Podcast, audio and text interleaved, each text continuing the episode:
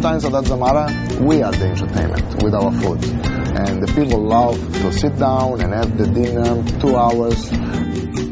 You, you name it, it's complimentary here on board the vessel. I love getting to my room and finding bottled water and not having to pay $15 for it. I ordered a couple of soft drinks, got my card out to pay, and the waiter said, no, no, you, you don't have to, which rather surprised and pleased me. And now we've gone more inclusive again with um, selected spirits, beers, and wine available all day. Yeah, for the guests is less stress. Uh, they don't really have to worry about anything here. Everything is taken care of.